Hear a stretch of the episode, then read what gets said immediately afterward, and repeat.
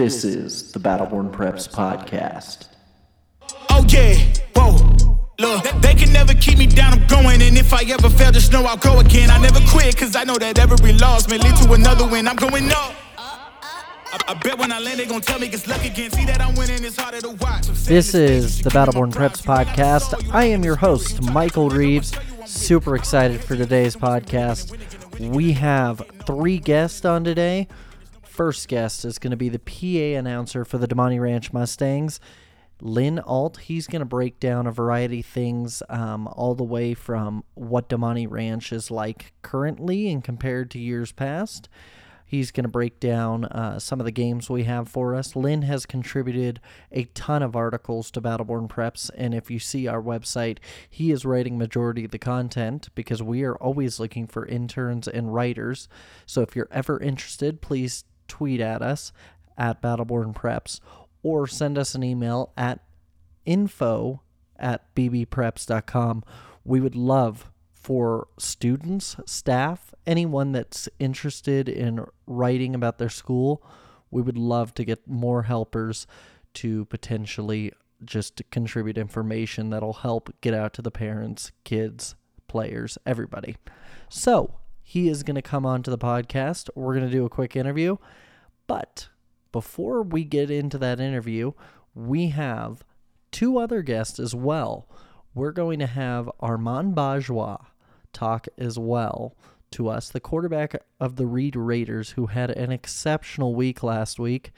And then we're going to talk to the head coach, Garrett Hughes of the Reed Raiders, as we were able to catch up with them at practice yesterday. Truly great interviews all throughout the podcast. But a quick recap on last week. The advancing teams, we got Damonte Ranch taking on Bishop Manogue, so a rematch of a couple of weeks ago. Um, the Mustangs and the Miners should be a terrific game.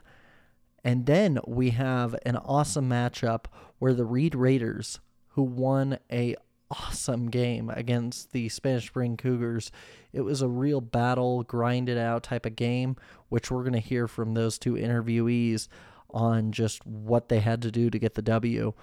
It is a great matchup. They're taking on the McQueen Lancers, which it was a good time the first time they both played each other. We can expect more of that coming up this time. But without further ado, let's get into that interview with public address announcer Lynn Alt. Hello, everybody. I am here with the PA announcer for the Damonte Ranch Mustangs, the voice of the Mustangs, rather, Lynn Alt. Uh, Lynn, thank you so much for joining us. Oh, Michael, thank you so much for the opportunity, man. This is exciting. Well, the reason I wanted you on is because we have an awesome, awesome game coming up this week. Uh, the Damonte Ranch Mustangs are going to go to Bishop Manogue, and they're going to be uh, playing the Miners one more time because they played uh, a couple of weeks ago and it was in the Miners' favor. But I just kind of wanted to get some uh, some background from the Mustangs, um, as you're the go-to guy for anything Damonte Ranch football, and uh, just kind of get an overview of what you're thinking uh, this game. So first of all, um, I just kind of want to ask you, what are your thoughts overall going into this game and uh, Damonte Ranch's players, and just what what should uh, people that don't know a ton about the Mustangs be looking out for? Mike, that's a great question. I think that for four years, people really got a different look at the Mustangs when Cade McNamara was the quarterback. And, you know, they were putting up, to use like a Peyton Manning type phrase, the the the space race numbers, you know, scoring 40, 50, 60 points and uh, winning a lot of lopsided games. But uh, if you study Sean Dupree's coaching style, man, he really loves to run the ball. And so if you look at the time before Cade and you look at the time after Cade, there's a lot of ball running. And like Mike, I know that you're familiar with some of the great running backs that Damonte Ranch has had, like say a Drew Smith, who was very instrumental in that first Northern Championship appearance game that Coach Dupree had. So I think the first thing you really got to look at is the run game for the Mustangs. Definitely, and uh, the Mustangs have a lot of good running talent uh, every single year. But this year, um, you really look at that matchup against Manogue. They had uh, they had a matchup against, um, or they had players like Mason Reesner. Um, they also had Cameron Rodriguez, and then Cooper Anderson uh, got some rushes as well. So um, it's interesting. You've got some good runners as they always have, but then uh, you throw Anderson into the mix and have that dual threat there. Yeah, and as the season has progressed, Cooper has gotten much more confident in that aspect of his game. And actually, last week against the Huskies in that first round playoff game at Damonte, Cooper had a really good night with using his legs. He was the third third leading rusher reminded me of some of that some of those Ethan Colpin runs that we grew accustomed to the last two years. Definitely. Now, um, we'll kind of shift gears here.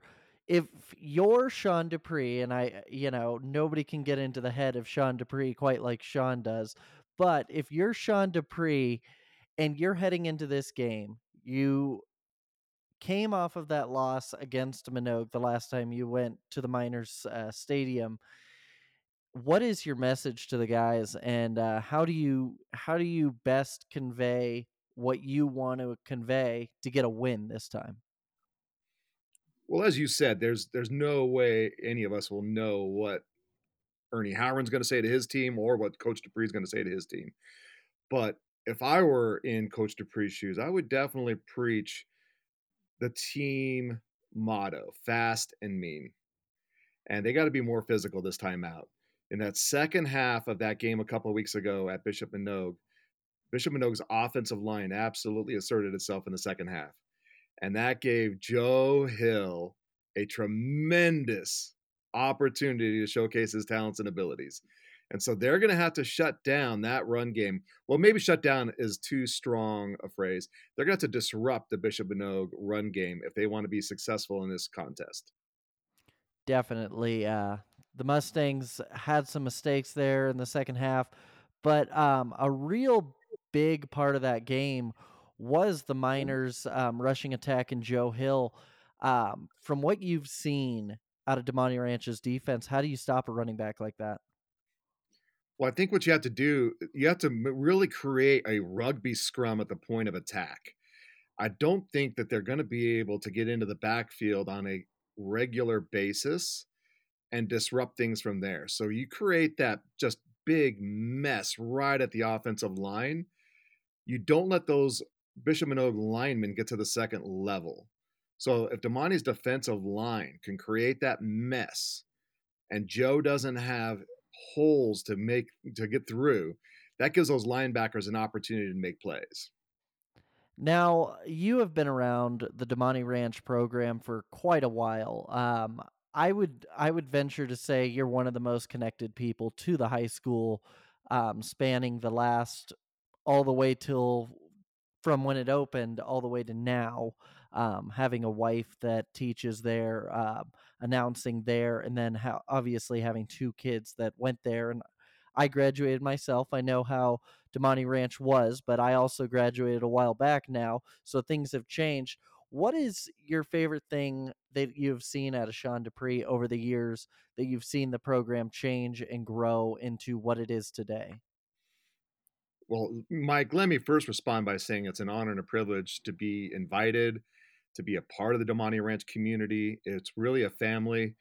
I would credit Denise Hausauer, the uh, principal that was there before uh, Principal Bell, for creating a family atmosphere. And it really is a special place, as you would know with regard to Coach Dupree, you know, I really am proud of the fact that he is a advocate for his players.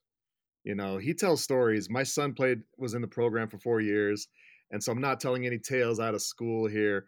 He's told this uh, to the parents' meeting at the start of the school year or the start of the season.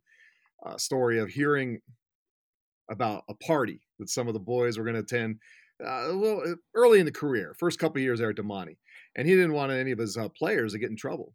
And so he went to the party and he parked right in front of the house. And he said, "I didn't get out of the car. I didn't do. I didn't go inside. I just sat there, right where they could see me, and I would see cars drive up, see I was sitting there, and then they would just drive away." You know, and I think that he really genuinely loves and cares for his players And that's also reflected in their grades. You know, Damonte's won a couple academic state championships for football. He prides himself in creating a program where these guys, you know, they're classy on the supposed to be classy on the field, classy in the classroom, off the field, everywhere they go. Definitely. And one thing, um, being affiliated with Damonte Ranch, but also doing Battleborn Preps, also um, doing things with Friday Night Rivals. Um, the one thing I hear consistently across the board that is a big question mark I hear from a lot of people, but it's never really um, been a problem for Coach Dupree. But he carries, I would just venture to say, I don't have the actual statistics, but he carries probably the least amount of players on his roster every single year. It's it, it if we want to go back to the beginning of his tenure, it, I would be shocked if there was a team that had less players on the roster than he does. A lot of people would say that's an issue because you don't have the depth in case of injuries, especially now, something we're seeing in collegiate and professional where you can have COVID scares. Um, what what is that thought and that mentality? I don't know if you've had a chance to ever talk to Coach Dupree about having less players on the roster and overcoming some of those obstacles. You know, Mike, that's a great question. And it's interesting because I, I do announce the freshman and junior varsity games on Thursdays. And so I see the teams who come to play Damonte, you know, and it's interesting, like the teams who show up with, say, 40, 50 freshman players and you're just amazed that they're able to get those numbers. But then there are other schools that they're struggling to the numbers with the freshman kids and the junior varsity kids and the varsity kids.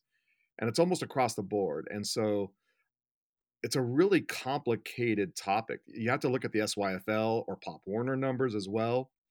I think the abundance of opportunities athletically for kids these days is definitely having an impact on football.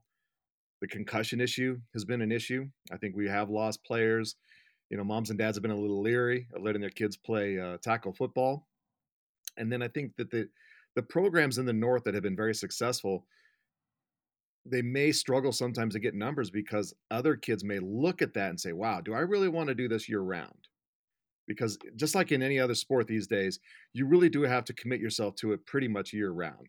You know, so you look at like a Bishop Manogue, you look at Reed, Spanish Springs, Damonte these are programs that they're, they're doing seven on seven they're doing conditioning they're doing stuff early in the summer all summer fall of course. So that's a really big commitment. I think sometimes the kids who are less committed you know, eh, that's a little much. I don't think i'm going to do that. There are some obstacles obviously uh, with football and things that you're seeing with those numbers decreasing so it's understandable. But uh, getting back into our pick our playoff picture here. Um, we've got four teams left. We've got McQueen, we've got Reed, we've got Damani Ranch, and we've got Bishop Manogue. Um, two great games. It, they're going to be absolutely excellent. Uh, but putting on the stepping back a hundred feet and just looking at all all four teams and the matchups. I know you're very well connected, not just on the PA announcer side, but you're also also a youth pastor in the area, and you have connections to other youth pastors at these other schools, other coaches at these other schools. Um, obviously, you see these players at functions that you attend.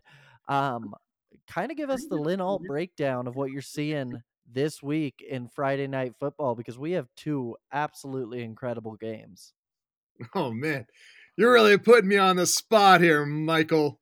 All right, so I mean that other matchup with the Lancers hosting the Raiders. You know, the, the Raiders had the halftime lead when those two teams played. And I think the biggest difference in those two teams, where's number 26, Mr. Ashton Hayes. I mean, we haven't seen a guy that electric here in the North play running back oof, I don't know. Do you know when's the last time we had someone like that, Michael? I would have to. I mean, you've got Trey Bussies of the world, Elijah Tout Tolliver, not to Trey's level. I, you had um, you had Drew Smith for Damonte Ranch. You you've had some good running backs. Uh, obviously, in Carson, you've had uh, a oh, lot of Ace brothers. Carter.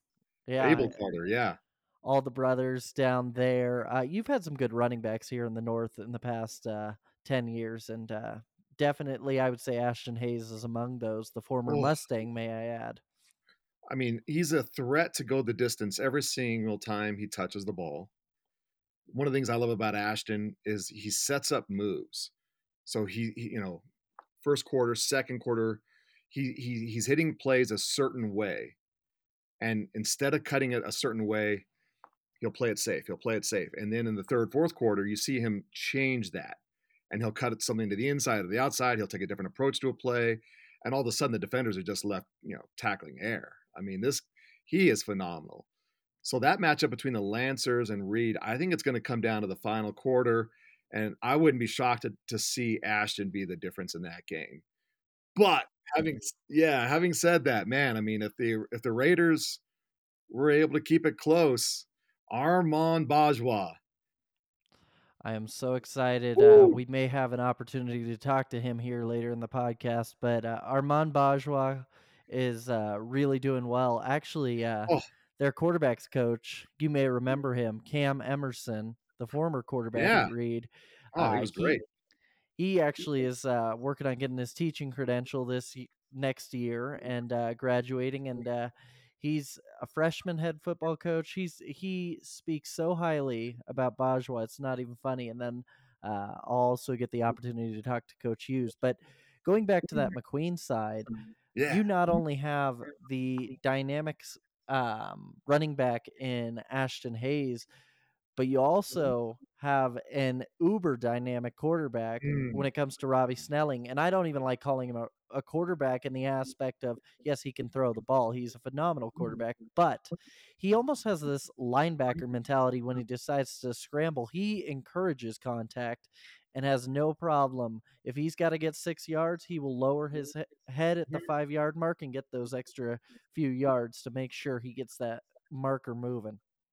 Absolutely. I mean, I mentioned Ethan Colpin earlier, very reminiscent of Ethan Colpin. You know, you got to gang tackle a guy like that. If you try to arm tackle Robbie Snelling, it's not going to work. You better have your, uh, you better brought your lunch and be ready to do your work if you're going to try to tackle Robbie. He's going to make you pay.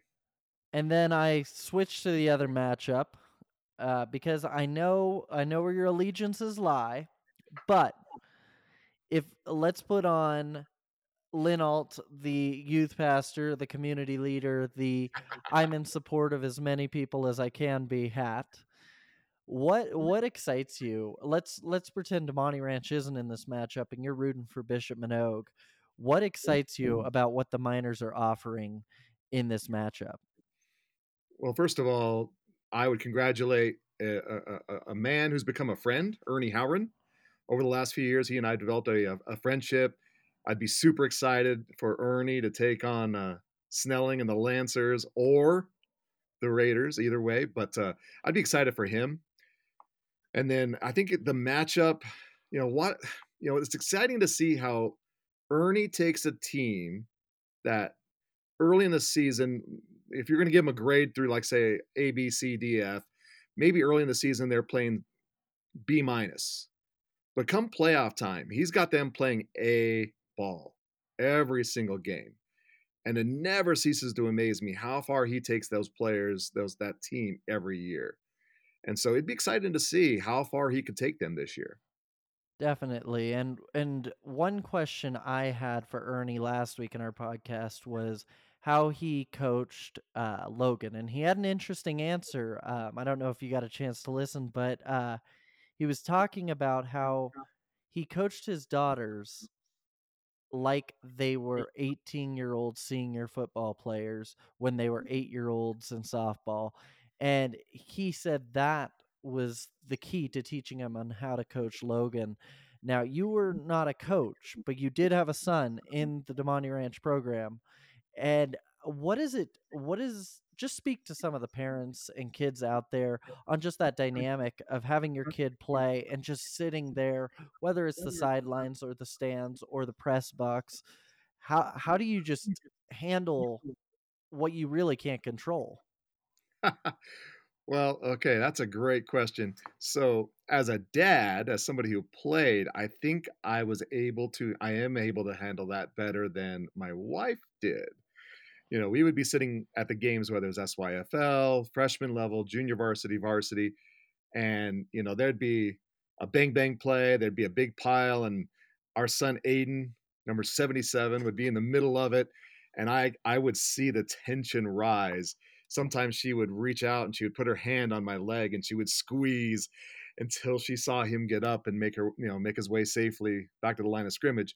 So I think I was able to handle a little better than she did. You know, if you play the game, you understand that it's it's something you can't control. You just have to let it go and you have to let them experience it on the field. I also take great comfort from the fact that I know that the coaches have these young men, these young women, their best interests at heart as well. And so like I've literally seen coaches hold players out of situations because they know that they're not ready for it. Maybe putting a, a junior on junior varsity because they know, hey, this guy, this girl, she's not going to be ready to play the varsity level yet. And so knowing that the coaches, the officials, these they have their best interests at heart. They're doing everything they can to keep the players safe. The equipment is being checked on a regular basis. You got a trainer on the sideline. I think most schools at this point have a doctor or an orthopedist on the sideline during games. So it really is a pretty safe bubble within which a competitive and physical sport is being played. Definitely. Well, um, I've got a couple last questions for you. This one's a little bit more broad. Um, as I kind of established earlier in the podcast, you you have seen Damonte Ranch from truly beginning to now. Um, what would you say from a Damonte Ranch perspective have been some of the biggest changes? Obviously, the football program has changed drastically from Coach A um, all the way to now Sean Dupree. I mean, what are what are some of the changes you're not only seeing in the sport of football, but athletics as a whole? Because I know you're you're not just announcing football; you're announcing a plethora of sports. And uh, Damonte Ranch is near and dear to your heart. So, uh, any anything that you can just see in the community, in football, in uh, redistricting of kids coming in, just anything you want to offer up, because we know that times are changing and people think Damonte Ranch 10 years ago, it's not the same as it is today. Yeah, absolutely. You know, my wife and I moved here in 2004 with our two kids. And her first year, she taught at O'Brien Middle School. And it wasn't the best experience. She was a high school teacher in Colorado in, Den- in the Denver metro area. And so she wanted to get back to the high school. And Damonte had an opening after that first year. She was overjoyed to join the staff. One of the guys was uh, somebody who'd been her middle school teacher, Dan Carter, was on staff at Damonte. And so it was really a, a cool opportunity for her to be on staff with somebody that meant the world to her as a middle school math student. Then she became the head of the math department. And in those days, you know, Mike, Damonte was a really different school. There was seventh and eighth graders in part of the school. The total population, I think, probably was 1,300 or maybe even less it was a pretty small school. And athletically, they, they, they didn't have a lot of success. You know, the volleyball program was pretty good. The track team did win a state title early on. Bumper had the wrestling program going pretty pretty well, but you know, football was tough. And I remember going to a, game. I think it was my wife's first or second year there at Damonte. There couldn't have been more than a couple hundred people in the stands. I think the Blue Hole may have had a couple dozen kids. There was a winless season in there. It was not a good scene. But then, uh, you know, Coach Dupree came on and he was able to really change the atmosphere and change the tone, the tenor, give the, the program a real character. And then, wow, you know, the band came on board and uh, a name that Damonte band people remember, Schifferdecker, really built a championship band program, which Miss Blonick is now continuing on. And then, you know, Ann Pagny had a great cheer program in place and she retired. And man, Crystal Evans came in and she has done a phenomenal job as the cheer coach. They have a couple USA national cheer championships under their belts to their credit. And so on a Friday night on the state in the stadium at Damonte Ranch, you got a football team that's going to be competitive every single night. You have a band that is one of the best in the state, a cheer team that's one of the best in the in the country, and the stands are just crowded. You've got alumni and parents, got a huge student section. I'll give Diego Ochoa a shout out. He's doing a great job as Spirit King this year. And Michael, you will be happy to know the Spirit Baby has returned. Well, that is good because uh, I can tell a lot of people that, uh, you know, everybody talks about leaving their mark on a school. Well, uh, nobody left it greater than uh, me putting dents into the bleachers there at Damonte Ranch. Uh, I actually take a little pride walking by those every time I do. But Every time I, will- walk by there, I see those little dents, and I think about you, buddy. Uh, we we we got a little rowdy. Um, but I want you're giving good shout outs to uh, some people off the field. Let's get back on the field. I'm gonna ask you three people: offense, defense, special teams. Give me one from each that doesn't always get shouted out, and then the next follow up question: Give me three that does get shouted out quite a bit and how they're going to be game changers. Ooh, okay, that's a challenging one. Three who don't get shout outs, and I, I, you're talking to Money Ranch football, obviously. Mm-hmm. Okay, so on the defensive side, you know, let's go with Drew Vargas. Drew's famous for, you know, he, he he does really well on the offensive side, but on that defensive side, he and um, Christian Icaboni both at the corner positions are just doing a fantastic job. And actually, my son, he, he's my spotter on Friday nights for the home games. You know, he was telling me, "Man, Dad, I just love watching Christian Icaboni and Drew both play. They they they play really well, and it's a great tandem." So Drew and Christian both doing a great job there on the defensive side of the ball. Special teams, you got to go with Joe Brown, the kicker.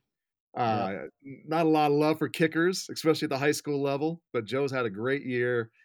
He had one game where I, you know, Damonte scored se- seven or eight touchdowns, and I think he only missed one PAT. He's got a good leg. Uh, he's doing great on the kickoffs. Sticks his nose in there. He- He's a linebacker, running back type. He loves the uh, the, the competition. He loves the physicality of the game. So And yeah, Joe knowing- Brown for special teams. Yeah, And knowing you, uh, I, I have a feeling your offensive, not spoken about talent is going to be a lineman somewhere. oof, you know, you, lineman Jordan Francisco is one of the leaders on that offensive line. Ben Larson has had a great season. Uh, Henry Bonk, love saying that name. But uh, you know, I, I'm going to go with Cade Roadhoffer.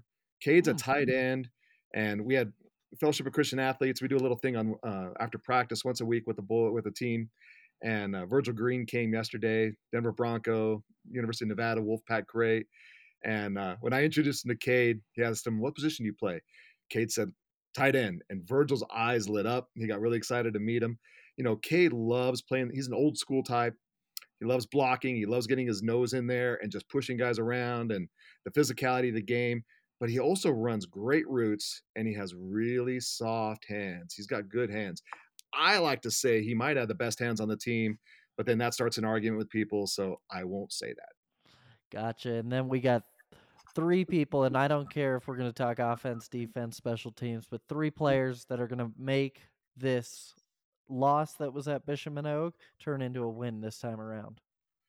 Boy, well, I would like to see Alex Garcia, offensive and defensive line, really have a good game. You know, he's going to have to get in there, both the offensive line and defensive line for the Mustangs.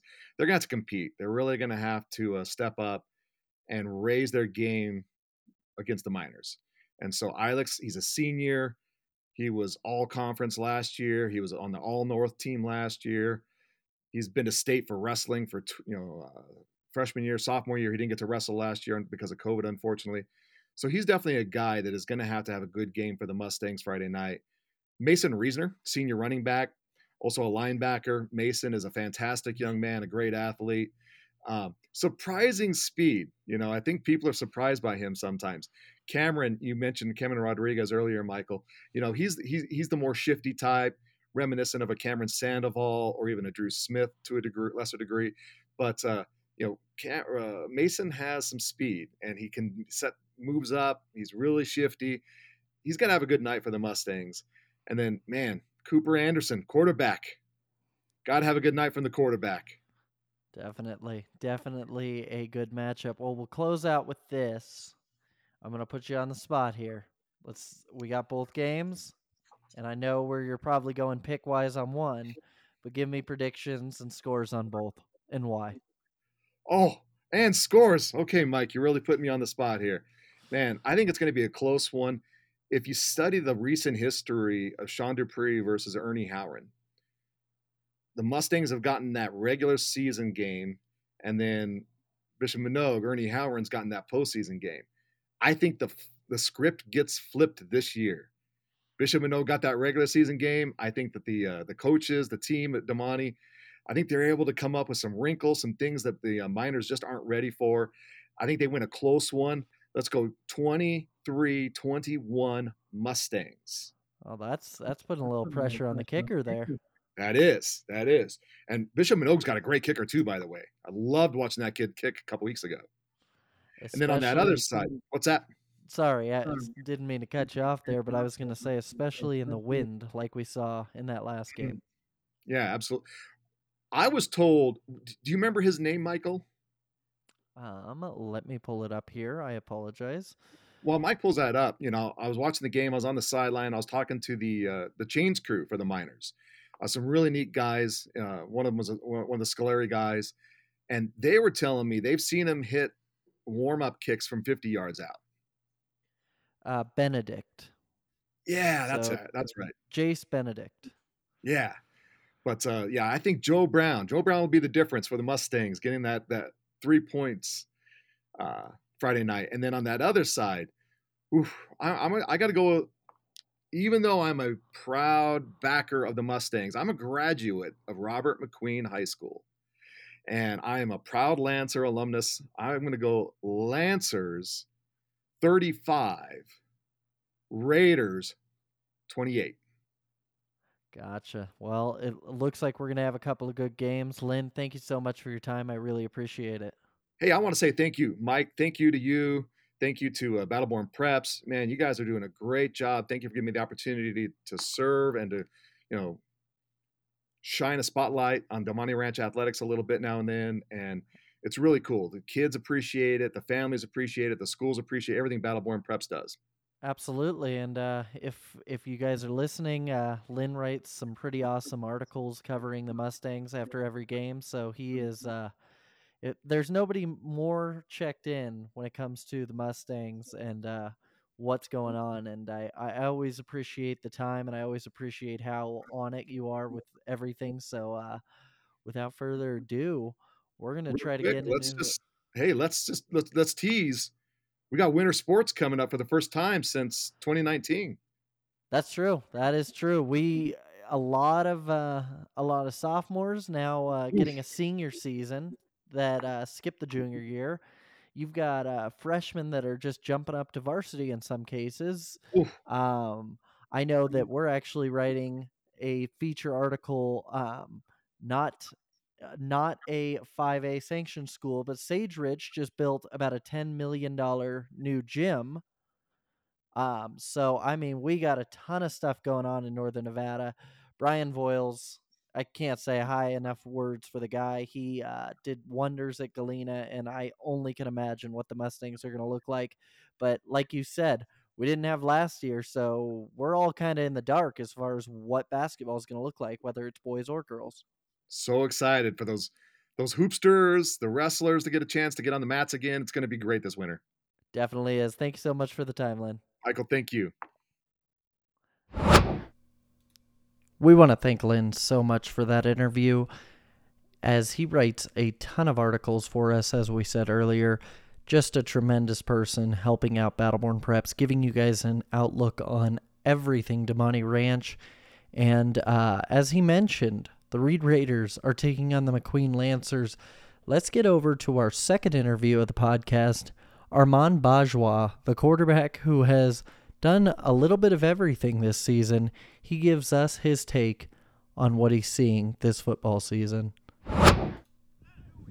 I'm out here at Golden Eagle Sports Complex with Armand Bajwa, the quarterback of the Reed Raiders. And Armand, uh, we have lot of great games all throughout the year, but last year or last week rather, Reed versus Spanish Springs. It's always a great game, but just just talk about how that game felt and how it felt to get a win over Spanish Springs, something that is very tough to do.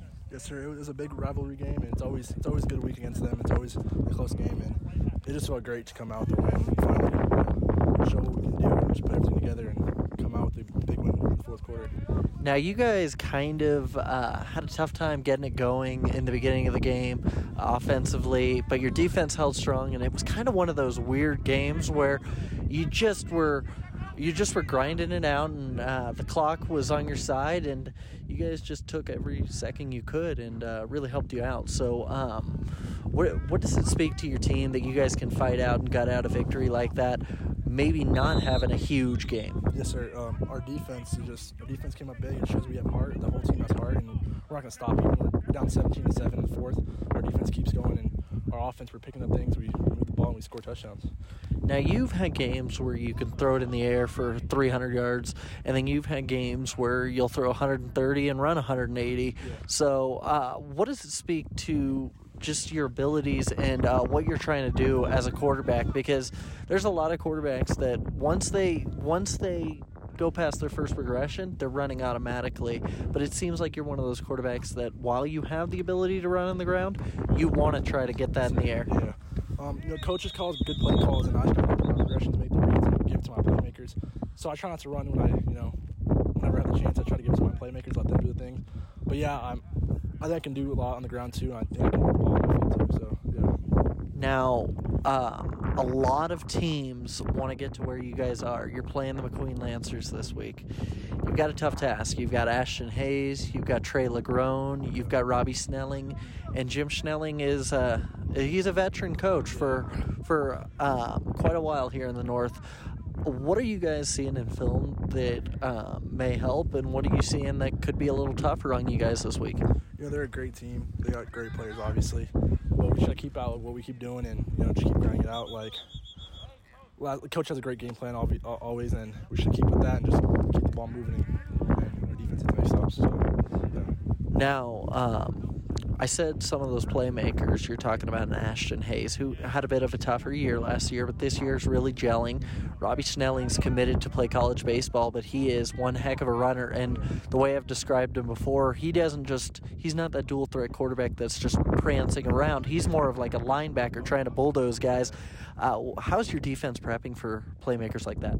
Uh, you know, they're, they're a tough group, and, you know, they do good in the weight room. They, we do good scout scout offense, and we just got to keep at it. And I, have faith in my def- uh, in our defense, and I think they're going to do good. You guys have a pretty awesome staff in the aspect of uh, Cam Emerson's a former quarterback at your program.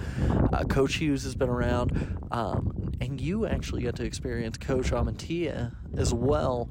Um, what is it like, A, with this staff, and B, um, Coach Hughes uh, doing his thing? Oh, it's amazing. Coach Cam, Coach Hughes, Coach Do, all of them. They're all great, and they just help us. They help put us in positions to win and put us in positions to make big plays. Coach Hughes' is play calling, Coach Cam's play calling. That's it's amazing. That's that's what helps us move the ball.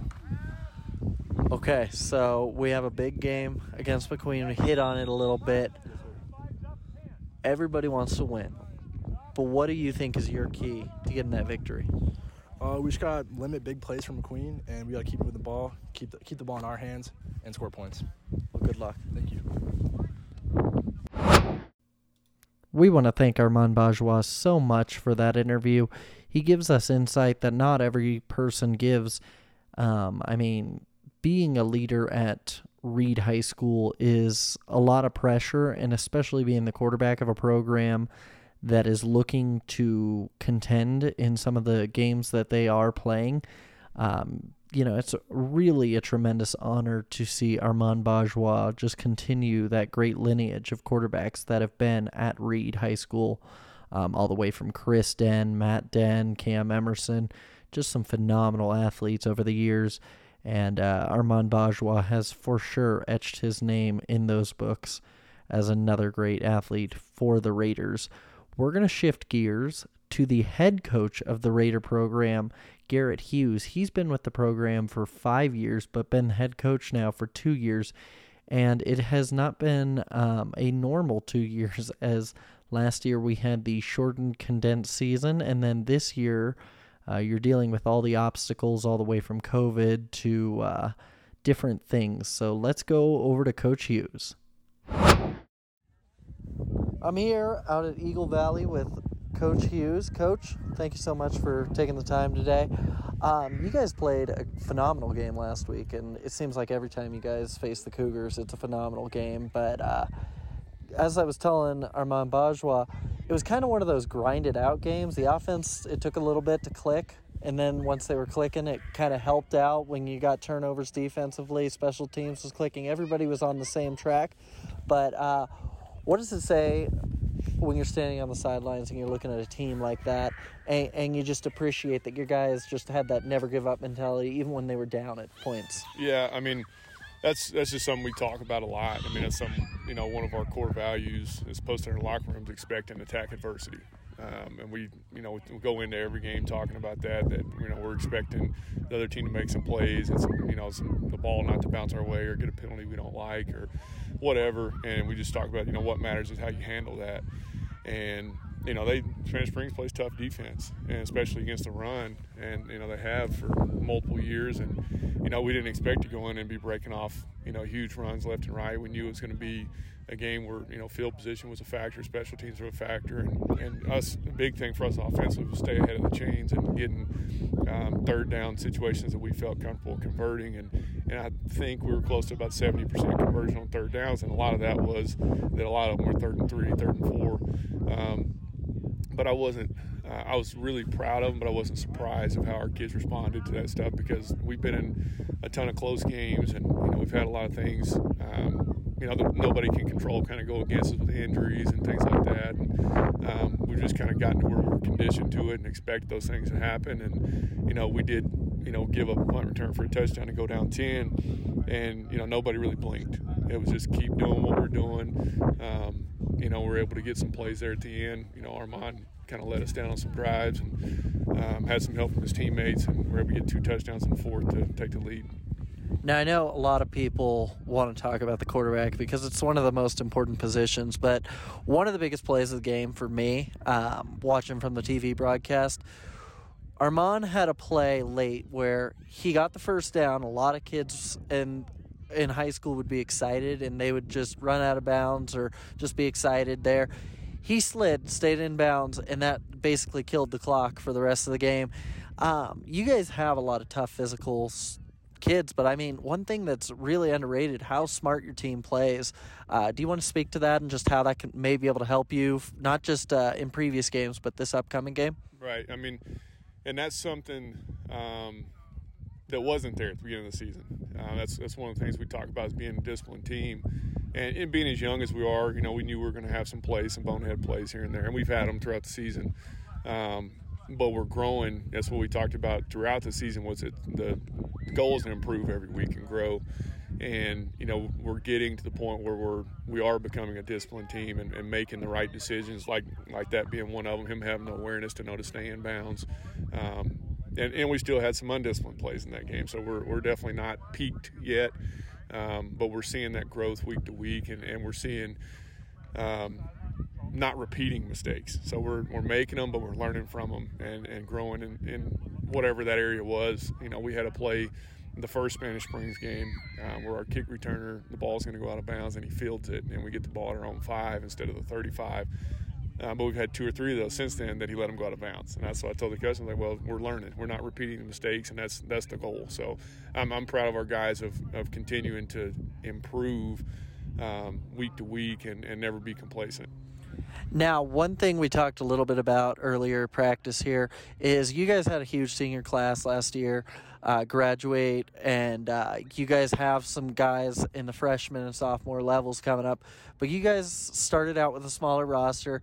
Um, you had some guys come back from injury. You've got COVID. You have to worry about um, adversity wise. How do you how do you keep your players on track? Not only from the COVID side of things, because you know, every time they leave the house, that's a risk, yep. and you never know what could happen. But not just every time you leave the house, but uh, even on a, a, normal year, you've got kids that are hanging out, doing stupid stuff, and you could easily break a foot, break a hand, break a leg. And there's just all these different factors as a head coach. You're thinking about your kids all the time. What do you do to prep your kids to be smart throughout the season to make sure you guys can do a playoff run like you are right now? Well, it, it, kind of builds from last year, honestly. I mean, last year, obviously, that was a scare, you know, having a positive COVID test. And, and we saw that throughout the year with multiple teams um, losing games due to that. And, um, you know, we talked a lot about it through that through the course of the season. It's like, you know, those opportunities to go hang out and, and do those things outside of football are going to be there when the season's over. You know, you don't get these games back. You don't get a do over. You know, if you lose some of those games, and and just kind of putting it to them that way, and just to understand like you know, you may have some other friends that don't play sports that are doing those things, and and they don't have as much to lose um, from putting themselves at risk in that way. Um, as far as you know, sports go, but you know, we could lose games, and you don't want to be that guy that you know went to a party or, or did whatever. And there's obviously there's people that you know obviously get the virus when they're not doing anything out of norm. You know, could be at school or anything like that. But we just talk a lot about just making smart decisions and don't put yourself in any further risk than you have to. Now, I'm not trying to give uh, Jim Schnelling or Ernie Howren any undue credit because they are phenomenal coaches here, but being head coaches and having their quarterbacks be their sons probably isn't the worst thing in the world. Um, to have that just knowledge of each other, understanding of each other, and just that, I, I mean, you're growing up together, obviously. Um, that's a close connection, but how do you feel that you and Armand are not maybe just as close, but just right under there because you've coached him, you know, his career here. Yeah, no, I mean we we definitely got a good relationship, and there's he's he's really smart, and that's that's a big factor with him. Is he got a high IQ, um, and he's able to take film sessions or drill work and apply them to the game really really quickly, more than most, and he picks up on stuff really really quick, and it's not a guy you have to tell something more than once and it sticks with him. So, you know, there can be, we've done things this season just because, you know, whatever the situation is that, you know, we may not have even talked about this season. You know, it may have been something from last season, and I can, you know, bring it up to him, and he knows, he, he remembers it exactly what he's supposed to be doing. So he just retains information so well. Um, you know, like I said, we do have a lot of a good relationship, communicate a lot. Um, but I think the biggest thing is just his his intelligence is a difference maker. Now, this question's kind of going to be able to more so praise your staff here, but one thing I love about Reed is you see the same coaches on the sideline dang near every year, and if you don't, they're coming from the program or good friends of the program, and you guys are very consistent, and that that really I'm sure helps with uh, developing a winning program. Uh, so. I mean, honestly, what what do you love about your staff? You've been on staff now for two years as the head guy, uh, been here for five. But I mean, this is a great staff that stays together. You guys seem pretty tight. Uh, what do you love about your staff? Well, we all understand that our goal is is growth week to week. You know, there's there's a lot of times we can get you know frustrated and um, kind of get down with with the adversity that comes. But you know, we just got to remind ourselves of what we tell the kids. You know, expect it and attack it. And you know, we've had had some losses early in the season that you know we wish we could have had back. But you know, we kept the same mindset that it's about making sure we improve every single week and get us to the postseason. Hopefully, you know, playing our best football, and, and we're getting close to that right now. So I'd say the biggest thing is that everybody just shares the same goals and, and mission is to make sure we're improving on the little things every single day. And like I said, you, we've got a lot of guys um, that have been here, you know, essentially as long as I have that, that care about the program and understand the culture. Um, and, and some of the guys we've added in, you know, we've got some former um, Reed guys on our staff that, that understand it and care about it a lot. And, and we've added a couple of new pieces that, that are getting on and, and understanding that too. So, no, I'm, I'm really happy with the group we have. And, you know, the key, you know, for anybody is going to keep that staff together. Um, and, and, it's tough, you know, with, you know, there's not as many teachers that are coaches as it used to be. So it's finding guys that, you know, have the knowledge, have the time, and want to, you know, care about it enough to do it. Um, and I think we've been fortunate to have a couple of guys fall in our lap this year. Now, you guys have a lot of good players, but sometimes not always the most recognizable guys and don't get all the press clippings that you see some other guys get. Um, I want to give you an opportunity to maybe shout out a couple to maybe five guys that you really love day in, day out, whether it be practice, whether it be game time, that you, you feel are kind of under undervalued guys for you that you could really see contributing in this next game and beyond. Yeah, I mean, we got a lot of guys um, our seniors that, that get a lot of notoriety, but but there's some other guys that, that won't stand out to you. Um, Chris Negrete is one, Eric Tamayo is another. Um, kids that play linebacker for us that are both you know younger guys. Um, but they just got great habits. I mean, they're not the biggest guys, not the fastest guys, um, but they're really coachable. You know, do what they're you know, told to do. I mean, there's other guys like Colin Belton. Um, he's a guy you won't see show up on the stat sheet, but but he's out here every single day, just giving you absolute everything that he's got um, day to day. Remington Webb's another guy like that that, that you may not ever see um, this season. So far this season, make a big play in a game, but does his job on special teams and, and comes out and gives a great look if it's on scout team. Um, I mean, we got a ton of guys that fall into that category. Um, you know, Aiden Flores is another guy that you know he's a guy you'd hear about. Um, he's a two-way starter for us. You know, he's dealt with some injuries this year, so you don't hear about it. But just uh, guys like him, and, and there's a ton that come out here just with a great attitude every single day, and and just want to work and get better and do what it takes for the team. Now you have faced McQueen already this year. And, you know, regardless of the result, how do you get your guys to throw out that last game and say, we're at a clean slate, it's zero zero, we need to go out there and we need to prove ourselves again? All right. Well, we talked about it going into last week's game with Spanish Springs. Is you know we had a lot of things that that we did really well in that first Spanish Springs game, and we just told them like, look, you know they're going to make adjustments. It, what what happened in that first game is not necessarily what's going to happen in this one, um, and it's the same thing with McQueen, and that's that is what happened. You know we had to make a lot of adjustments from what we did uh, in the first game because they made adjustments. Um, and, and we expect that in this McQueen game. There's there's some things we did really well um, that I'm sure they're going to plan on taking away, and we're going to have to adjust and and find something to counteract that. Um, and and you know our kids aren't they're not uh, that game doesn't weigh on them a ton. Um, it's a game they wanted to play. They wanted to get this matchup again because you know we we did play a good game, but we felt like we left some plays out there, and we've grown a lot since then, improved a lot since then, and you know they're the number one seed for a reason um, and we're going to go back to their place. Um, they've earned the right to host, and you know we're we we want that game. Our kids want that game, and we want to. They want to go out and show the improvement that we've made throughout the season. Two last questions for you. Um, you're playing McQueen, as you said, the number one seed. What are you seeing that um, you know you, you want to capitalize on, and what are you seeing that you know you've been running up your team and trying to get them to do better at practice this week? Well, I mean, the, the biggest thing with them is, you know, they got two guys or multiple guys, few guys on their offense that they can take it to the house at any time. And so it's it's playing sound defense, doing our job, not trying to play what we call hero ball and doing, you know, making somebody else's play. Just do your job. And, and we've been doing a pretty good job with that as of late. And, you know, take care of the ball. You know, we've got to do that. And, and the thing that we've been really trying to improve on, and like I said, I was happy about last week, is, is our kicking game. Um, you know, we went three for three on PATs, which I was really happy about because um, we've we've kind of had um, multiple kickers um, throughout the season. You know, we lost our starter in the Douglas game, and so when we went into the McQueen game last time, it was a brand new kicker, um, and he's improved a lot. Um, so you know, that's something we've been trying to tighten up. So you know, the big thing is just let's eliminate the big mistakes, and we and we still had some in the Spanish Springs game last week and and that's what we're, we're trying to eliminate and, and become that team that's really disciplined. Now, last question here. I you seem like a really level guy. It's your second year being the head coach here. You're facing Jim Schnelling, who's been at McQueen what seems like forever. How do you stay so level and calm in what is going to be a huge game that not a lot of second year head coaches get to?